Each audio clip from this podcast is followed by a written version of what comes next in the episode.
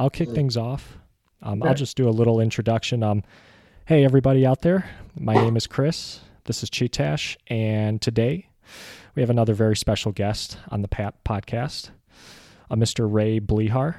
And I knew I knew of Ray from an interview that he did f- from the Ed Opperman Report, which is another uh, great podcast. And Ray, would you please introduce yourself for the audience? Well, Chris, thanks for having me on. Uh, let's see, Ray Blehar. I retired from the federal government in 2017 after spending 32 years as an analyst. Uh, most of the time as an analyst. A few years I was a assistant inspector general. So basically, analysis and investigations are what I do, or what I did. Um, my connection to Penn State was I grew up about 50 miles from there. I got my MBA from Penn State in 2008. Um, my undergraduate degree is from a little school in Pennsylvania called Indiana University of Pennsylvania. And that degree was geography, which is how I kind of got into the defense and intelligence uh, work. So uh, that's my professional background in a nutshell. I nice. got involved with the scandal at Penn State because, like many people, I waited for the report from Louis Freeh to come out and find out what happened. And then, as a person who writes this type of reports and as a fellow investigator, I said, This is one of the worst reports I've ever read. Uh, the executive summary has a lot of information in it that's not supported in the body of the report. So and the report was ha- hastily done and really just a bad job. So pretty much a bunch of us tore the report apart, and then we just kept going from there. As things developed, we just stayed on top of it. So that's kind of how I got to where I am right now. And thank you for mentioning that, Ray. That's uh, the the topics of the the interviews that I saw that you did with Ed Opperman were regarding um, second mile, uh, Jerry Sandusky, and Penn State, and it's something that kind of hits close to home for me as well. And I went to University of Michigan, so being in Big Ten schools, and you know we play Penn State um, every year in uh, a variety of sports. Um, I was in school when this uh, the scandal happened. Mm-hmm. Um, I wanted to ask you, and this is it's funny because this is a question I interviewed a, a Civil War professor, and I had mentioned to him that even today that there there are still there's still books being written about the Civil War. And I asked him like, is there still stuff that needs to be said about the Civil War? And he said, yeah, absolutely, yes. And I guess I wanted to start off and ask you kind of a similar question. And um, and I know you mentioned that you have a book coming out on this topic, and I wanted to kind of ask you what more like needs to be said or needs to be heard about um, Jerry Sandusky, Second Mile, and this whole scandal?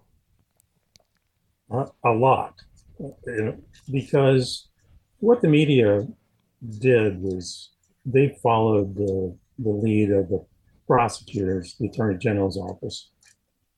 And when they weren't doing that, they were following the lead of Louis Freeh.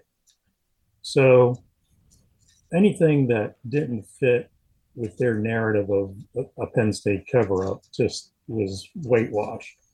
So when you go back and you look at the investigation of Jerry Sandusky and then subsequently the investigation of the Penn State administrators, president, and those people, there's a lot of information that the public doesn't know because the media ignored it because it didn't fit with the narrative of the Penn State cover up. For example, probably the best example, Louis Freeh allegedly found this secret file belonging to the vice president of finance, Gary Schultz, that Schultz had kept away. Well, fact of the matter was, he didn't find it.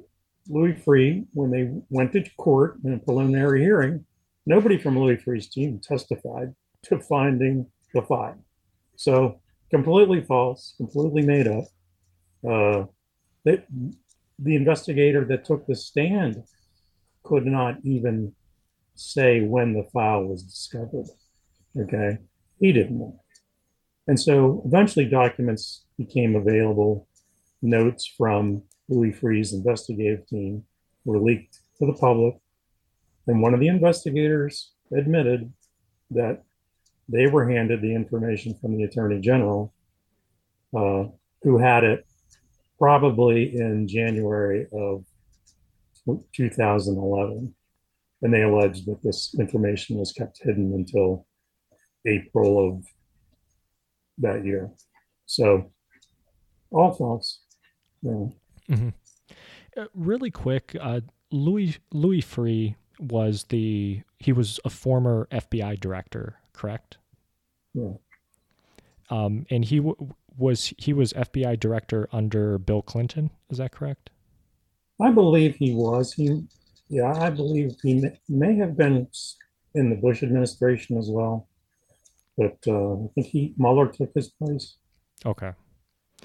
And how does how does um how does he get linked to write this report? Like, could a could anybody have written this report, or was he somehow? Well, he was he was hired by the board of trustees as the uh, as the, the special investigator.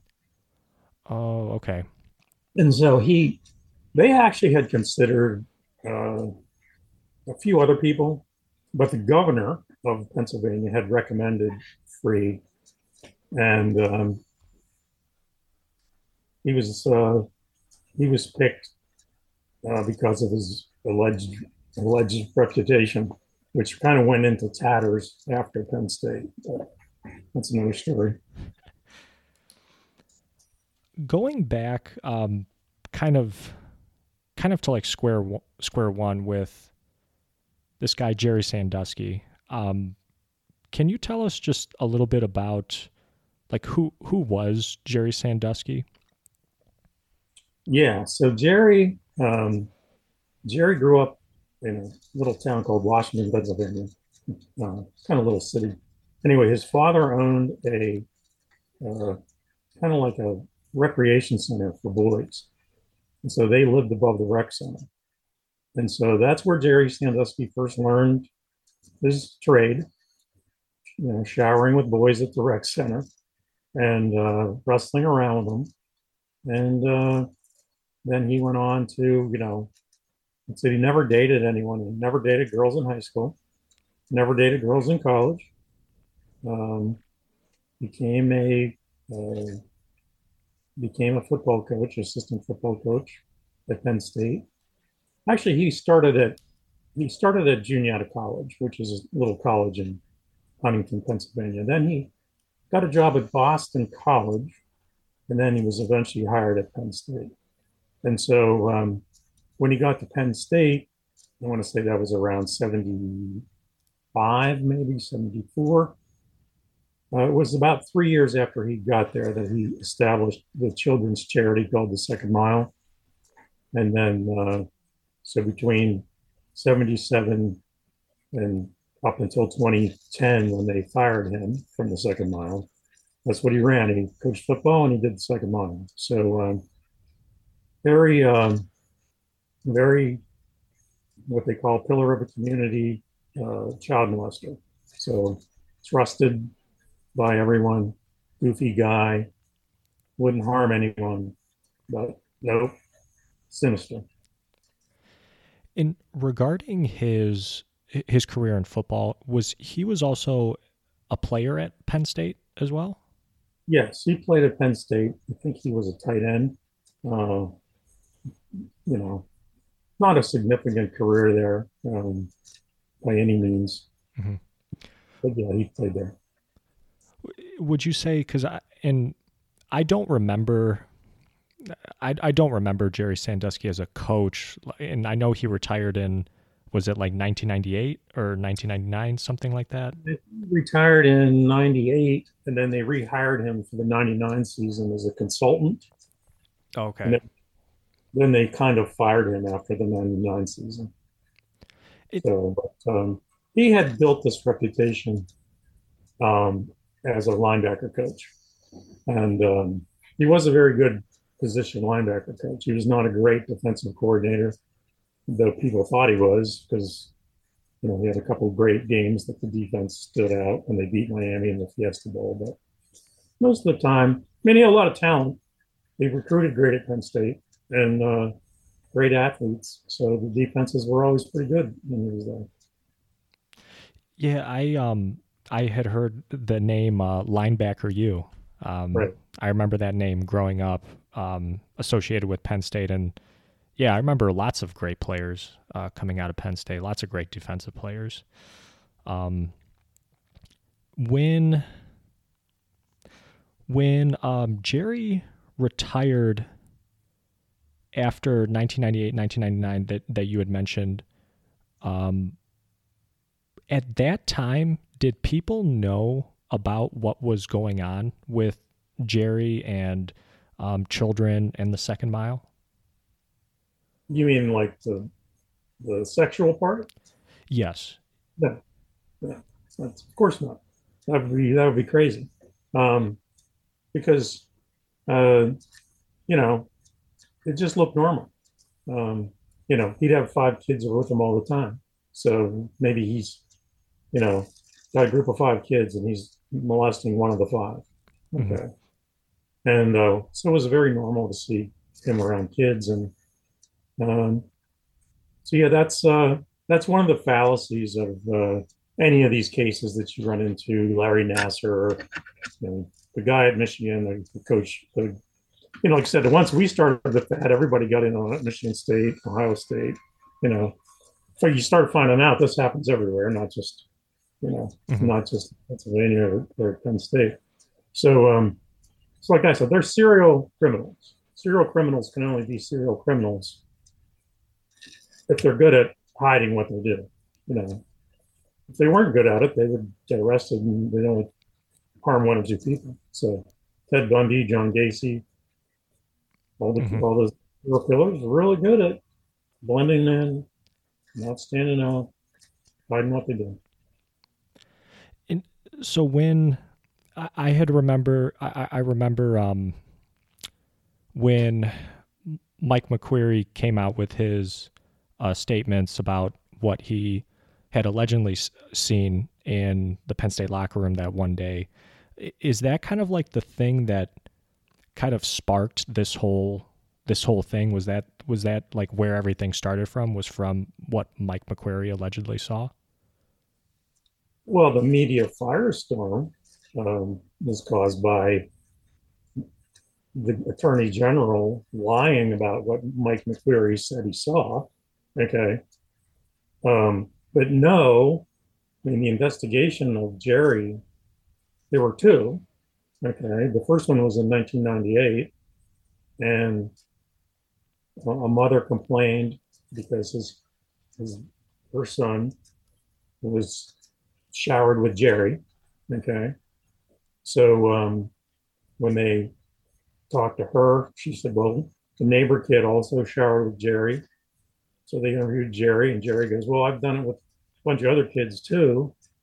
And the uh, the Child Protective Services people said, Well, if there was no sexual intent, it's not a crime, it's nothing wrong. So they they didn't do anything about Jerry. And the cops certainly, child welfare saying there's nothing sexual, cops, district attorney really can't press charges because who they're going to call as a defense witness? Child Protective Services. They're going to say it's normal for this 50 year old guy or 60 year old guy to be showering with kids. Okay, so that that that case wasn't going anywhere. And then uh, in 2008, another kid came forward, and uh, like I said, you know, he did this in Clinton County, Pennsylvania, where they weren't wise to Jerry. And so they basically said, yeah, well, you know, in this case, he didn't shower with him. He was actually in bed with him. And so um, they said, yeah, Jerry's a child molester. So, uh, you know, they said, we'll let the cops come in and investigate. But for now, Jerry can't go anywhere near this kid. And uh, so then about that was like November the 20th or the 21st this of 2008 that that happened. And then Jerry showed up with his attorney on January the 12th. to be interviewed by Child Protective Services. And at that meeting, he admitted, yeah, I was in bed with this kid, rolled around, had him on top of me. I was on top of him. I blew raspberries on his stomach. But uh, he, they asked him if he put his hands below the waist. He said he couldn't remember. and uh, so, you know, he pretty much admitted, you know, if you're accused of having sex with a minor, and then you admit, yeah, I was in bed with him, but nothing happened. Well, that story doesn't doesn't going to hold up. Didn't hold up in court.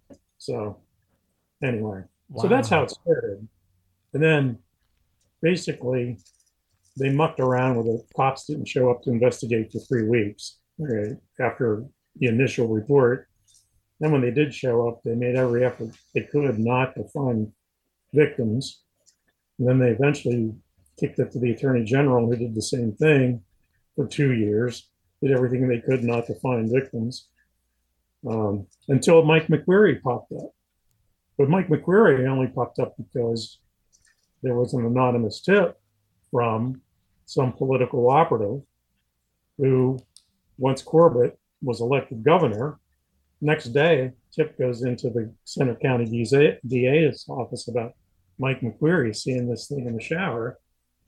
And then the investigation picks up from there because the governor wanted to get the president of Penn State removed. So he's like, I could use this to remove the Penn State president. This is great. So that's had he not had this tiff with the president of Penn State, Jerry'd probably be out walking around today. Wow.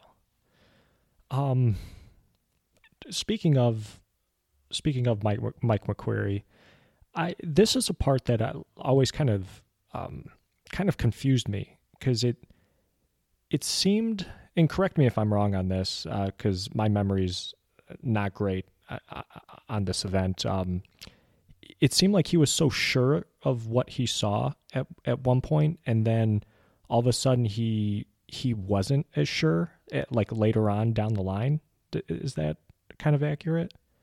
Um, well, his story changed pretty dramatically.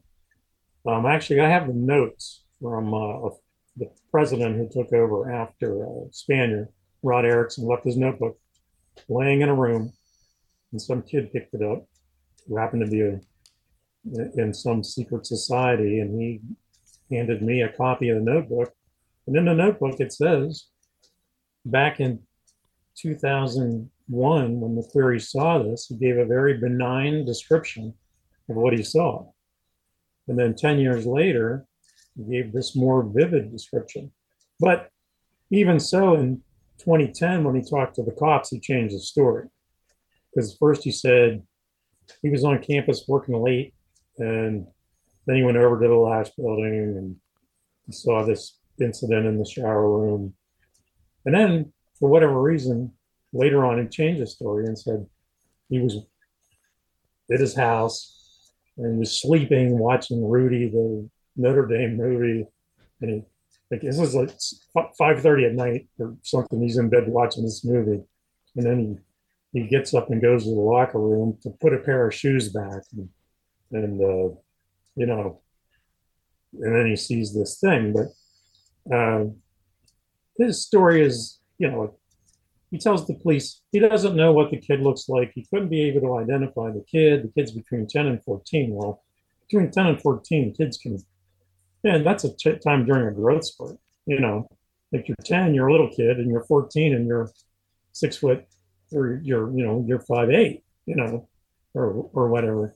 And uh, it, it just so happened that he looked into the shower through a mirror, okay, from his locker. And Jerry and this kid happened to be standing in the only place in the entire locker room that you could be seen through that mirror. But every other kid who testified said they're at the opposite end where you can't see through the mirror. Now, serial criminals are pattern behavior.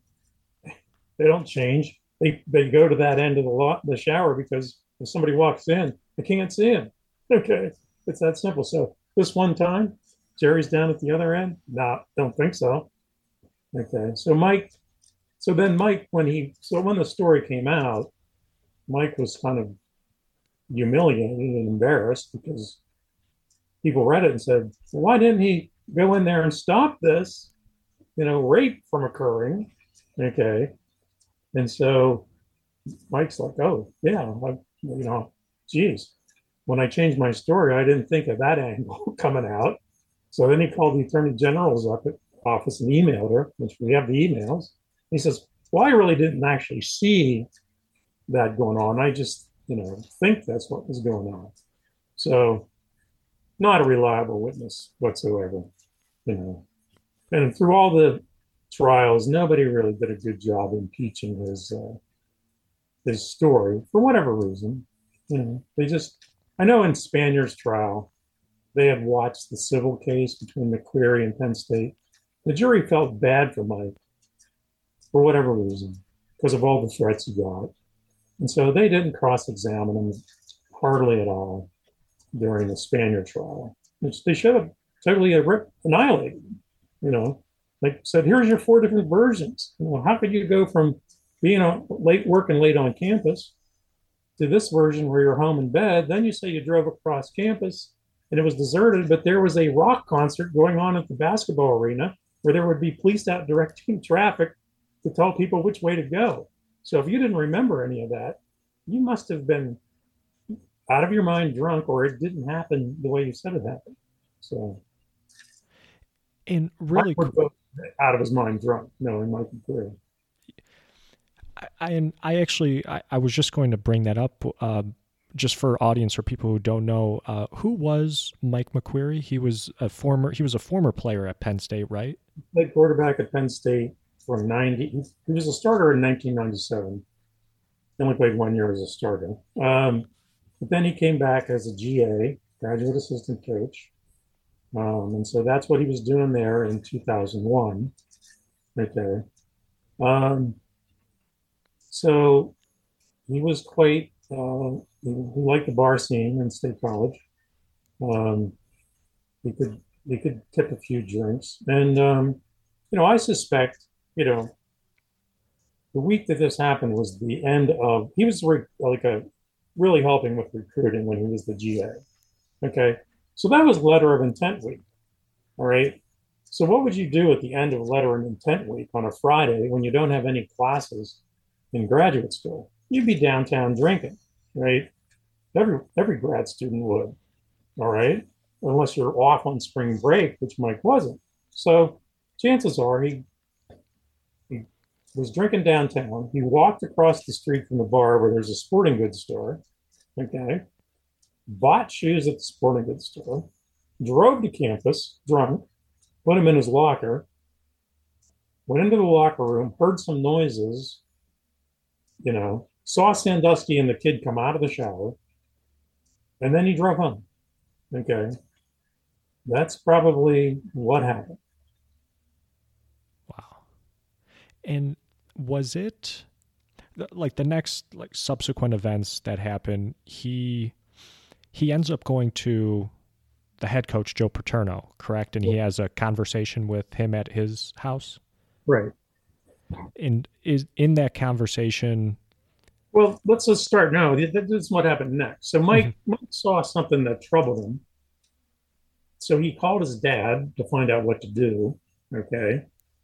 Then his dad worked at a medical practice as an administrator, and they called the one of the doctors from the practice over to see what Mike should do. So we have two people talking about what Mike should do, and neither of them say call the police.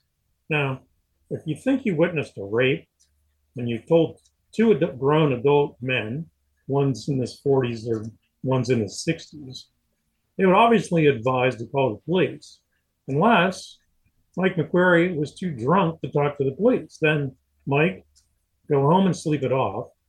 And then tomorrow, go tell Joe what you saw.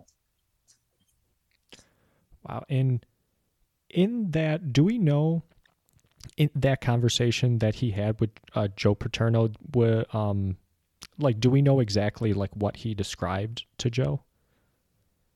Mike admits under oath that he did not give Joe any specifics about what he saw. And the meeting lasted all of five minutes. Okay. Mike came in, and sat at the kitchen table. Joe came in, sat down. Mike said he saw some kind of thing, you know, in there that bothered him about Jerry. Okay. And so Joe said, Don't worry about it, Mike. I'll take care of it, you know. And so that was that. Really, and like I said, under oath, he said he never used any term like sodomy, sex, anal sex, any of that kind of stuff with Joe. In just like speculating, do you think he did that um, because you know he know he knows that Jerry Sandusky's been a coach under Joe Paterno for many many years. He doesn't want to. Um, I don't. He wants to kind of give him some sort of. I don't want to say respect, but I. I don't know if that makes sense, but he just didn't want. I think that Mike is telling Joe the truth because he didn't see anything. Okay, he, there was something going on, forcing around, or noise noises coming out of the locker room. Like he said to the doctor, I heard what I thought were sex sounds. Mm. Okay. Turns out the kid that Jerry had a habit of slap boxing these kids when they were in the shower and wrestling around with them so you know you can grab them and then rope them and stuff. So he probably just heard them slapping each other uh, and doing that kind of thing. And um, you know, he interpreted it to be, you know, sex noises Okay.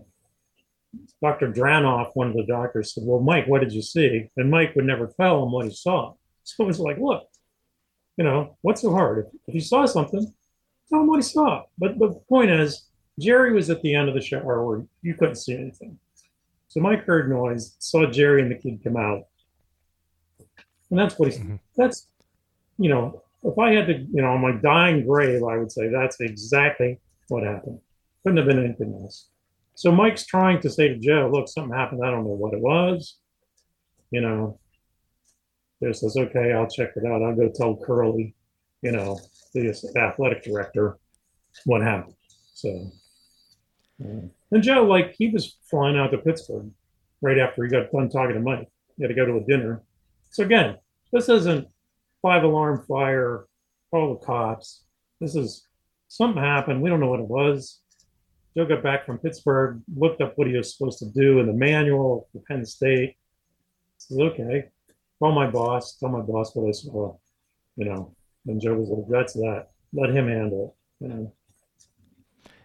Do you think did people use this meeting between Mike and Joe um, against Joe to say that, oh, see, like Paterno was told what was going oh, on. Yeah, yeah. Read the grand jury presentment. Okay. It's what I, what I call accurate but misleading because in one sentence it says Mike Mike looked into the shower room and saw Jerry having sexual intercourse with a uh, young boy from 10 to 12 years old. Okay. Next sentence. Then he went to Joe Paterno's house and told him what he saw. Okay. Which you make the inference, well, that's what he told him. But that's not really what happened. Those two sentences, like I say, they're both accurate, but when you put them together, that's not accurate. Each sentence on their own. So when you read it, I would I would say to anybody, if you read a grand jury presentment or an indictment, each sentence doesn't exact doesn't have to connect to the next sentence. Okay. Each one of those sentences is a statement of fact that may not actually be true in the context of the next sentence. I see what you're saying. I've yeah. I've read numerous indictments and I go through and it's like, you know, okay, these two sentences aren't, they're true, but they don't go together. You know, they have nothing to do with what happened or what, what the allegation, what the crime that you're charging with. If you put those two sentences together, yeah, you have that. But that's really not what, isn't what happened. Okay. Okay, I see what you're saying. Yeah. Um, and and again, this meeting between Mike and Joe took place in uh, 2001. You said. Yeah, that Saturday after the, you know, Mike allegedly saw this on Friday night. Went to Joe's Saturday. Okay, okay. Um, and then looking at Joe, and like you said, the actions that he took, he re- he goes, he has that meeting with Mike, and then he goes to his superiors, which were you had mentioned, um, uh, like the president of the university, or No, he, went to, he just went to his supervisor, the athletic director. He actually called him on the phone and just said, "Hey Tim, come on over to the house," you know, which is how Joe worked everything. Mhm. I mean, that's you know, it wasn't. It didn't have to be a major event to get invited to Joe's house to talk. Joe, you know, Joe didn't spend any much time in the football office, you know, like in his office office. He had an office at home. Okay, I mean, when he met with the staff, he met at, you know, Lasch building, but he had, you know, projector. He had everything he needed in his home office. Um, so when they built a new stadium, of course, they built this gigantic, grandiose office for him because it's really for the next coach. But uh, Joe operated out of his house as much as he could. Mhm. Um, so yeah, it wasn't a big deal We getting called over to Joe's house. So, you know, Joe and his wife were always talking to people. Okay. Yeah, he um like his house was just right there on campus, right in State College. Oh yeah, it's right just off campus. Yeah. I mean, you, cross Park Avenue, which is north of the stadium, in a little neighborhood called Park Forest. And that's where Joe lived. He could walk 15 minutes to get to the stadium. Wow. Yeah, that that's cool that he was very um accessible to, you know, the university and students, athletes. Uh yeah. Um now moving forward uh, some years to when this this scandal like really breaks out is this um this is uh tw 2011 when now Jerry Sandusky gets uh, arrested is that right Exactly. November of 2011. November 9th. Okay was well, November 9th was the night that they had the press conference and fired Joe. Sandusky got, let's see, the grand jury report was released Saturday, November 5th.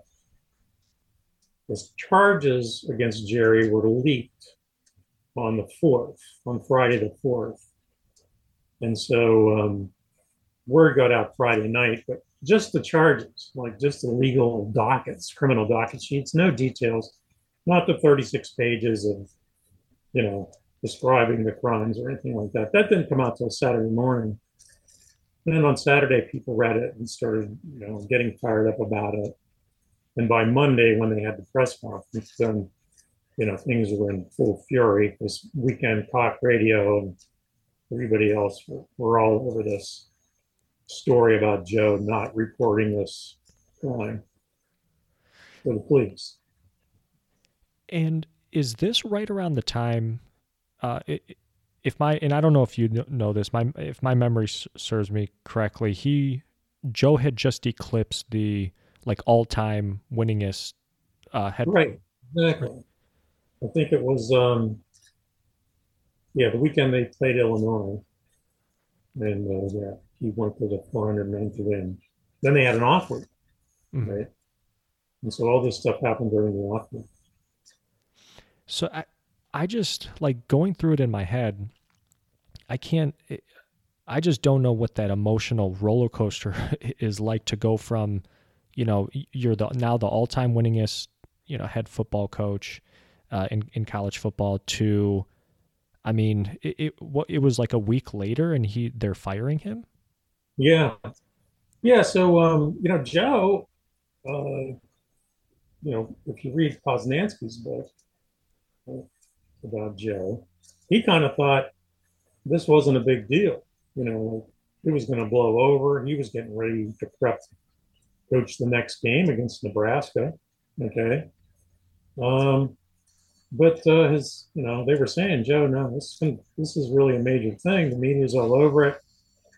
And then when they canceled like his Tuesday morning press conference, where you know he would get up there and say whatever, okay, they basically the board of trustees took it away from Paterno. There's like, I said, there was a, a, a power triangle at Penn State. There was President Spanier, there was the Joe Paterno, and there was the board of trustees. Now Joe wasn't didn't have any real power, but he'd been there for 60 years. Okay. raised all this money for the university. So he was very well respected. You know, he would go in and work with the board on different projects, you know, build libraries, do whatever. Um, so the board wanted to consolidate power. So the way to do that is fire Spanier, fire Paterno. Okay. Then take over and we'll run the university without interference from these other guys the way we think the university should be run. So um, that was part of it. The board wanted to, you know, consolidate power. There's also a personal vendetta by one of the people on the board against Joe. So then you had the governor, who's an ex officio member of the board, who had a vendetta against Graham Spanier. So that's kind of what happened. All the vendettas got settled.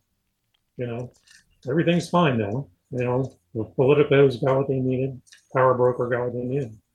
So, do you think, like the fact that you know Joe Paterno's been coaching at Penn State at that point since like the '60s, mm-hmm. was there some? I don't know if uh, animosity is the right word, but were people kind of getting like in that at that uh, level of the administration of the university and such, um, were they getting kind of tired of Paterno and they were kind of seeing this as like their way out? Well, so here's the other thing too. I mean, so Spanier, this that was going to be Joe's last year. Okay, Spanier had already told four four people on the board of trustees, you know, and they had to keep it a secret that Joe was going to retire at the end of the year because Joe didn't want a retirement tour through all the Big Ten stadiums. You know, he just wanted to go quietly and leave, and uh, didn't want any speculation about his successor going on. And um, so they all knew he was leaving at the end of the year. So there was no reason to fire him like that, but they just did it out of vindictiveness. All right.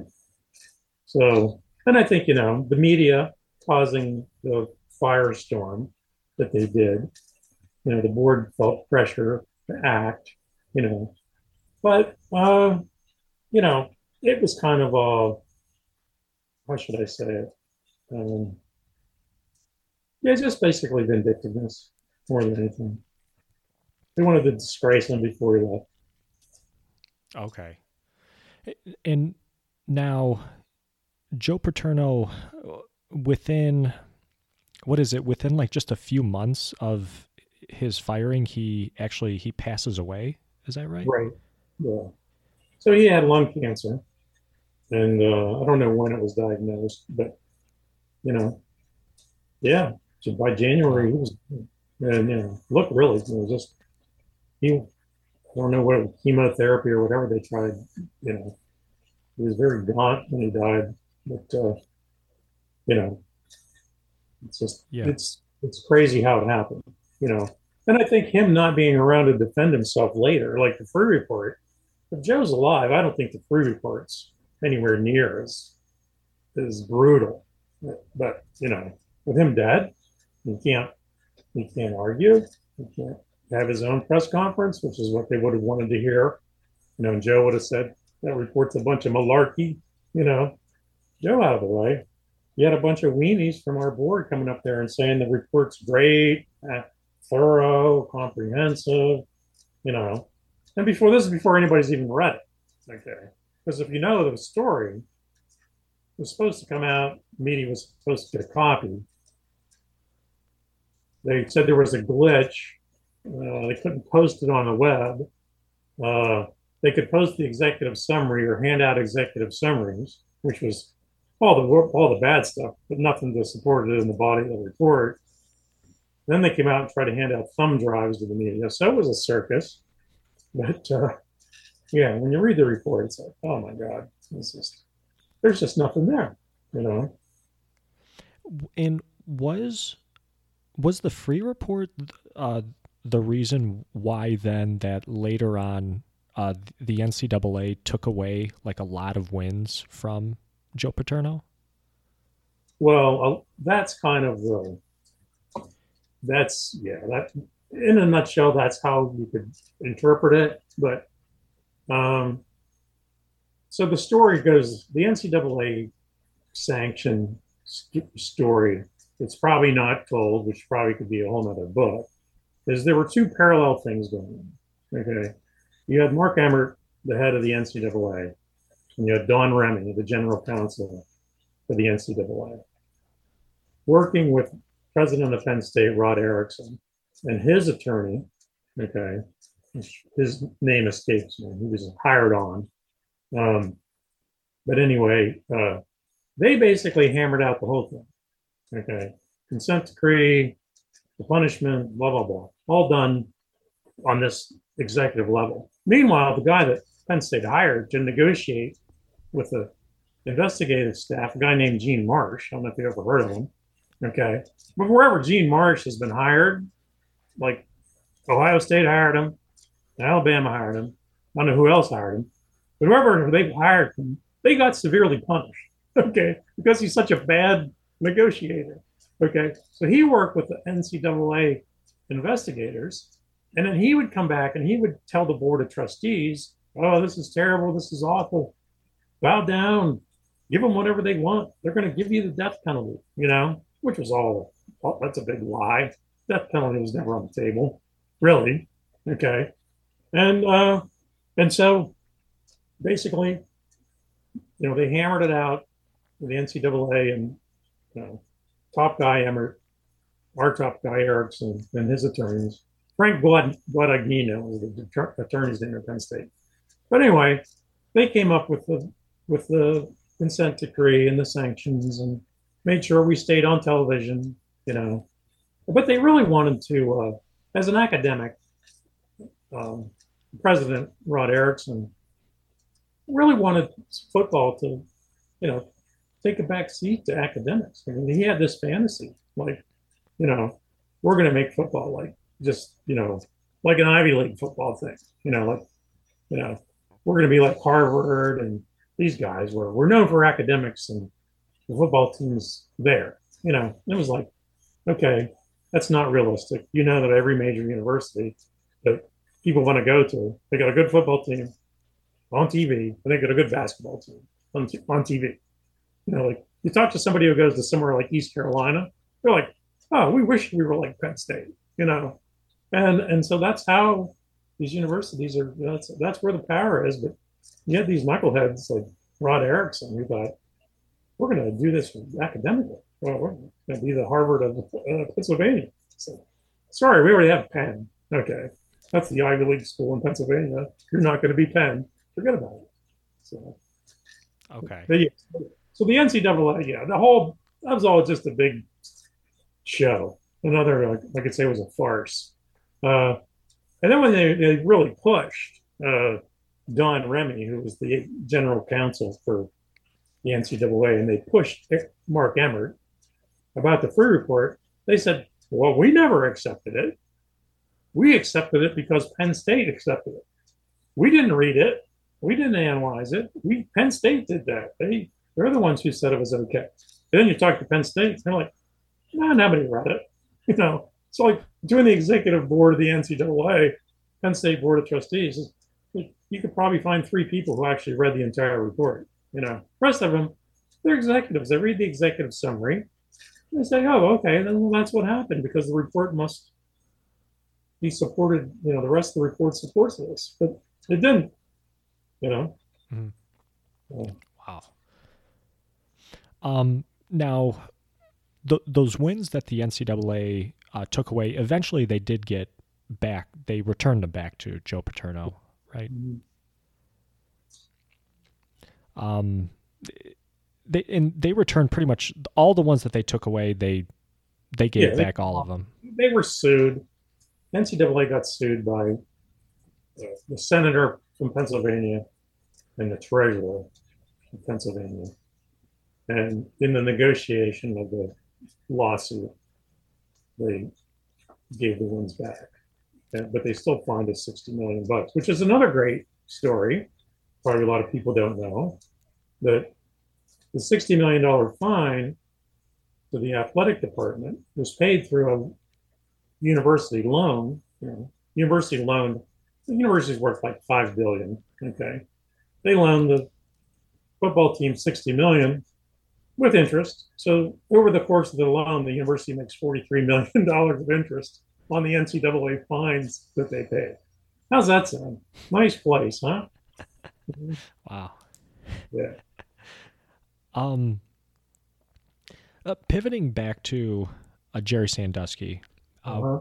and when he when he was first arrested, uh, what exactly what were the charges that they hit him with? Well, yeah. So when he was arrested, they hit him with 48 to 50 charges, ranging from involuntary deviant sexual intercourse, which was for him oral sex. Okay, between him him giving it and getting it. Uh, couple charges of, of uh, rape, maybe one, one, one attempted rape. Uh, most of the other charges were fondling and uh, which is called indecent assault and then some minor charges like contributing to the delinquency of a minor child endangerment uh, so there's a lot of lesser charges and maybe like five to ten idsi charges so um, but anyway none of the uh, of course, the rape in the locker room that caused the firestorm, he was found not guilty. Okay. Um, so yeah, that's good. He also the other great thing about the attorney general is the stuff that they charged Tim and Tim Curley and Gary Schultz with. Those charges were eventually dismissed. So the stuff that caused the firestorm never prosecuted. Okay. Wow. So um, Spanier, you know, when they charged him with the same stuff, thrown out. Okay. So um, so Jerry got convicted on was it 45 out of 48 counts. There's only three uh, that didn't get charged. The McQueary rape scene, because McQueary didn't see it. He even told the jury he didn't see it. Second charge was a, a groping charge where a kid alleged that Jerry groped him in the shower. And for some reason, the jury didn't believe this kid. Okay. Uh, I just don't think the kid was. The kids didn't really fit the pattern of Jerry, the way Jerry did things. Because he, you know, like normally you take a kid in the shower, and that was kind of a test. You do that early on. This kid said, well, it was three years before Jerry took him to the shower. Was probably, the jury kind of said, nah, it doesn't fit. So, um, and then the third one was another groping allegation that the victim, the witness, went on the stand and said, "No, Jerry never groped me. They just, you know, the attorney general just charged on it, and even the witness said no, it didn't happen." So now I, I've seen some stuff as of like as of recently that Jerry's like kind of back in the news. He's asking for like a new trial. Is that right? right? Yeah, I think they actually denied that already. Oh, okay. But yeah, he he was citing new evidence uh, that that these kids underwent memory therapy. Okay, which they didn't. Okay, hate to say it, but as much as they want to say it happened, it didn't happen.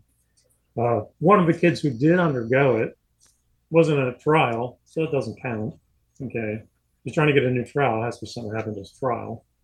Um, what else were they trying to say happened? Uh, most of the stuff that they brought up was already brought up at previous trials, previous appeals. So I got kicked out, kicked out past. And I kind of told people, mm-hmm. I didn't even write about it. I said, this is all, you may think it's new, but it's all been appealed before. So, okay. And um, I, I know you had mentioned uh, Graham Spanier, and I know that uh, I actually have uh, his book in the Lion's Den right here. Mm-hmm. Um, I was just curious, ha- have you read his book? Oh yeah, yeah. I'm in it about thirty times. Oh really? Okay. Oh wow. I um I picked it up. I actually I haven't quite gotten to it yet. um, I'm referenced in there quite a bit. Is um does do you think what do you think about Graham's book? Does it do like a good job of speaking about this like the the media firestorm like that that you yeah, talked I think about? he does a really good job explaining like he's looking at it from his angle. Like he wanted to how he wanted to handle the press, and they wouldn't let him. Uh, he didn't go into any detail about what the press lied about.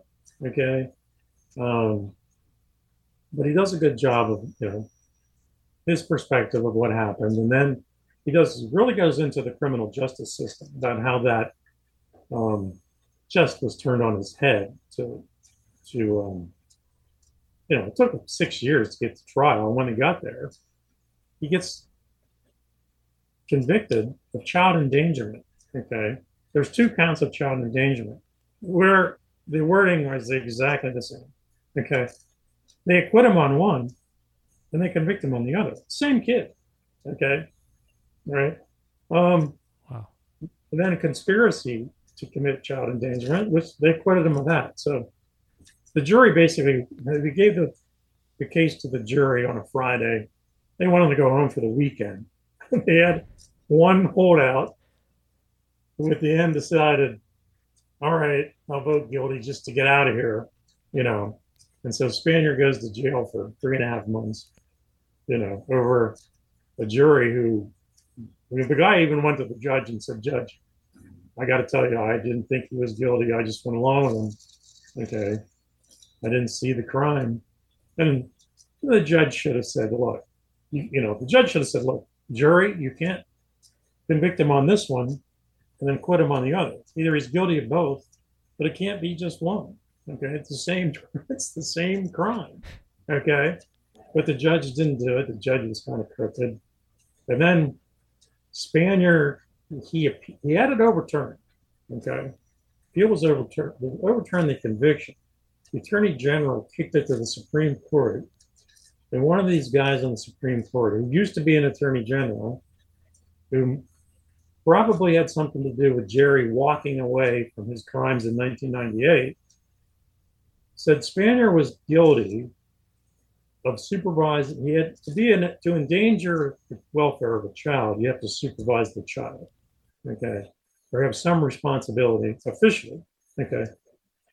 And this judge wrote because Spanier sent an email to Curley and Schultz about what we're going to do about Jerry, okay, he then assumed responsibility for the child, which they didn't even know who the child was. They didn't even know it was a child. Okay, they had no idea how old this kid was. Okay, and even in the appeal, Spanier's appeal said, we don't know who the kid is. McQueary's saying it could be 10, it could be 14. Okay, if he's over 14, this certain crime doesn't apply. All right. So, uh, but the judge wouldn't let that that part of the appeal go forward. So, um, yeah, just yeah, just very uh, very corrupt. Uh, and you know, it was a sideshow. It was like put all this stuff on Penn State. Meanwhile, don't do anything to the second mile, and that's really where my book really was focusing on how badly they avoided going to the second mile.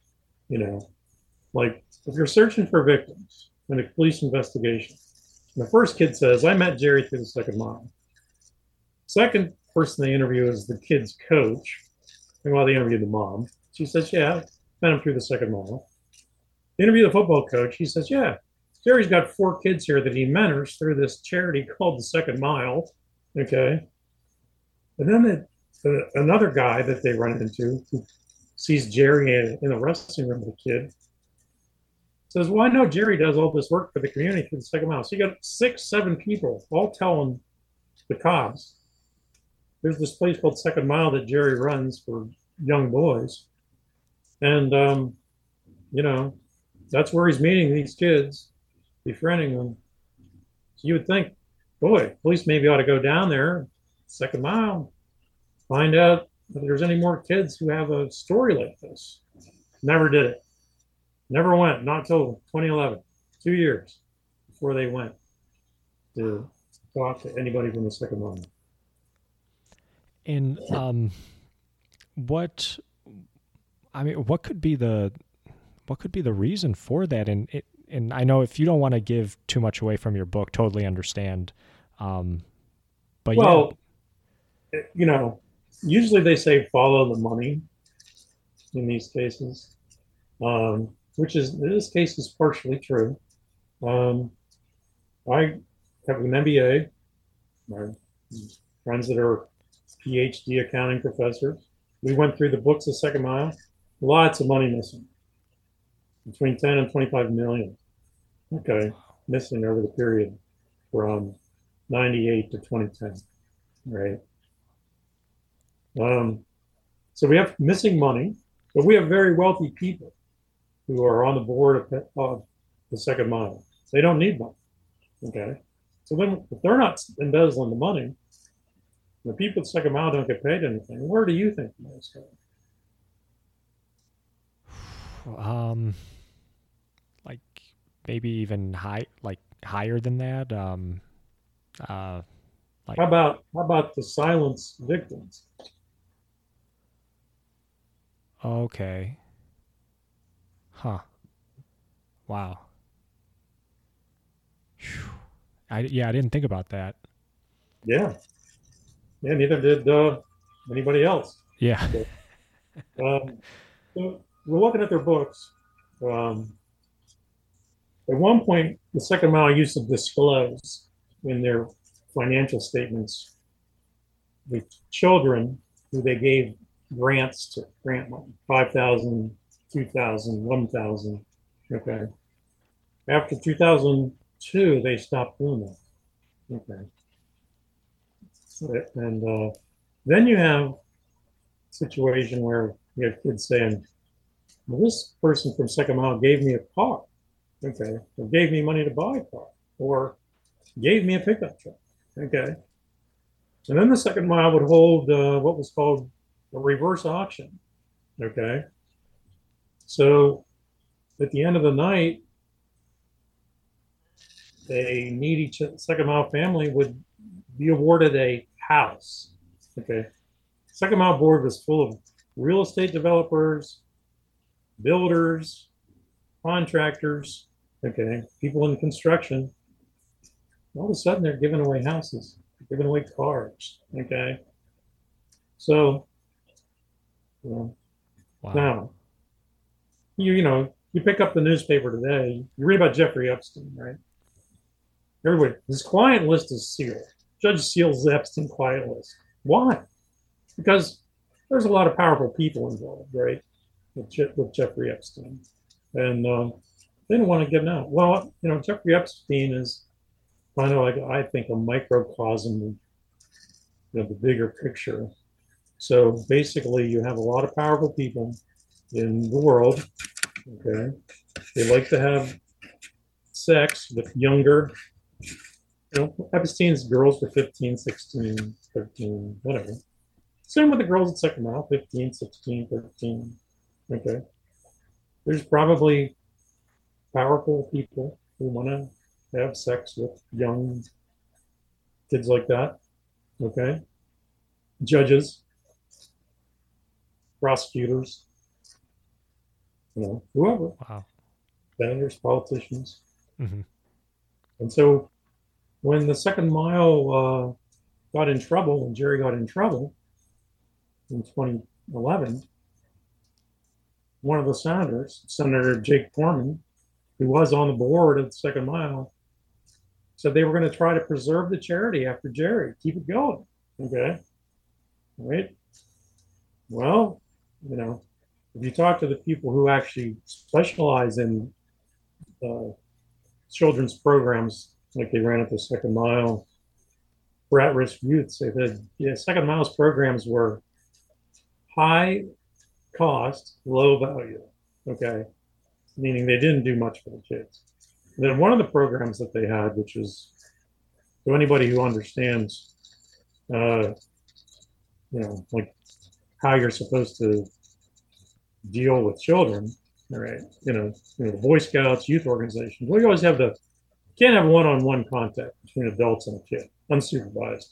You always had to have, like in the Boy Scouts, you had to have two leaders there to talk to one boy because if you made an accusation, you have to be able to defend yourself. The second mile, they had programs, mentorship, one-on-one mentorship between adults and children. Take them to a walk to a workout room and work out with them Okay. I mean, they broke all the rules on how to, you know, and it's because Jerry was in charge of it. So, and then the people on the board, you know, maybe one or two had some kind of background in youth services. For the most part, all they were were fundraisers, Mhm. you know, the money. And uh, so that's the, you know, if I had to put my finger on why the second mile was avoided, that's one. Okay. Because, you know, somebody might screw up. Okay. The word might get out what was really happening. Wow. Uh, Ray, thank you very much uh, for coming on and talking about this. Um, we're just right over an hour, um, and I want to be respectful of your time, so I, I really appreciate it. Um, really quick before we leave, um, I know we were mentioning uh, about your book. Uh, when does your book come out, and uh, what's it titled? Well, I, I haven't decided on what a title what Oh. title will be. It's kind of like going to be like the untold story of the Jerry Sandusky investigation or something like that. Okay. Um, I plan to have the manuscript done probably around Memorial Day, and then, uh, you know, we'll go to publishers. You know, I'll have some editors and people like that look at it, and then, uh, you know, see how see how what the timeline is if they want to publish it, and uh, who's going to do it. But um, you know, Spanier, Graham Spanier, and I became pretty, you know, well acquainted during this. And when I was at his book signing, he said, "When's your book coming out?" And I said, "Yeah, I guess I should write one." So um, as I have time, I work on it, but I put the deadline for Memorial Day to get the manuscript done. So, uh, and like I said, I have, you know, these volumes behind me, 700 blog posts, numerous other reports I've written. So it's more or less compile this stuff together into, you know, into a book. Uh, add some details I didn't have, do a couple more interviews, and uh, then see what happens. Nice. I'm um yeah, like I, I I know I had messaged you before and said I I definitely um I definitely will be purchasing the book. Uh, looking forward to it. Um, f- for people who want to connect with you, uh, I know you're on Twitter. Um, are you anywhere else that people can kind of get in touch with you? Uh, no, probably Twitter is the best. I'm not real big on social media these days, but Mhm. um, at Ray Blehar, Ray Blehar. That's where I'm at. Uh, and uh, yeah, I used to be pretty active blogging, but uh, with the information that's slowed down, you know, really not a lot of new stuff coming out. Mhm. I don't do much on the blog anymore. I guess uh, if something would happen, I might get back active blogging again, maybe the time around the time the book comes out. Um, anyway, that's kind of what's going on. Thanks for having me. Uh, you know, if you want to have me back to discuss some other aspect of the case, uh, you know, most people only know that 2001 incident, you know, the, the most famous one. But I mean, there's you know, the janitor incident is even more crazy, you know, in terms of not having any real evidence that that actually occurred. I mean, in my opinion, that's made from whole cloth. You know, that never happened. They just fabricated that in the Attorney General's office one afternoon. So, uh, and the great one of the last things I'll review is he wrote this presentment that was caused this firestorm. And when they after they got done writing it, they realized, oh my God, we put all this onus on Penn State, but we don't have any crimes. We only have one crime happening after 2001. Okay. Uh, You know, so like if these guys are responsible for all these kids being abused, where are all the victims? There aren't any. Like, we had this kid in the shower, then nobody for five years. How can that be? You know? So, Yeah. Oh wow. You know, the Jerry, Jerry took a sabbatical from being a pedophile from 2001 to 2005. You know, yeah. uh, right again. I thank you so much for doing this, and definitely, I would love to have you back on to um, discuss more about this case, and hopefully next time have you on when your when your book Yeah. is published. Well, let me know when the podcast is out or how this works. I'll put it out on my Twitter, maybe with some of my followers. Put it on Facebook. Absolutely. Yeah, give you some promotion. Awesome. I appreciate that. And I'll include uh, links to um, your I'll include your Twitter, uh, your link to the to the blog as well in the episode description for people to check it out. Um, that, it's um, not psu.blogspot.com. Oh, awesome. Okay. Yeah. Awesome. Yeah, everybody uh, check it out. Um, thank you very much, Ray, again. And thank you, everybody out there, for listening. Uh, my name is Chris. This has been Cheat Take care, everybody.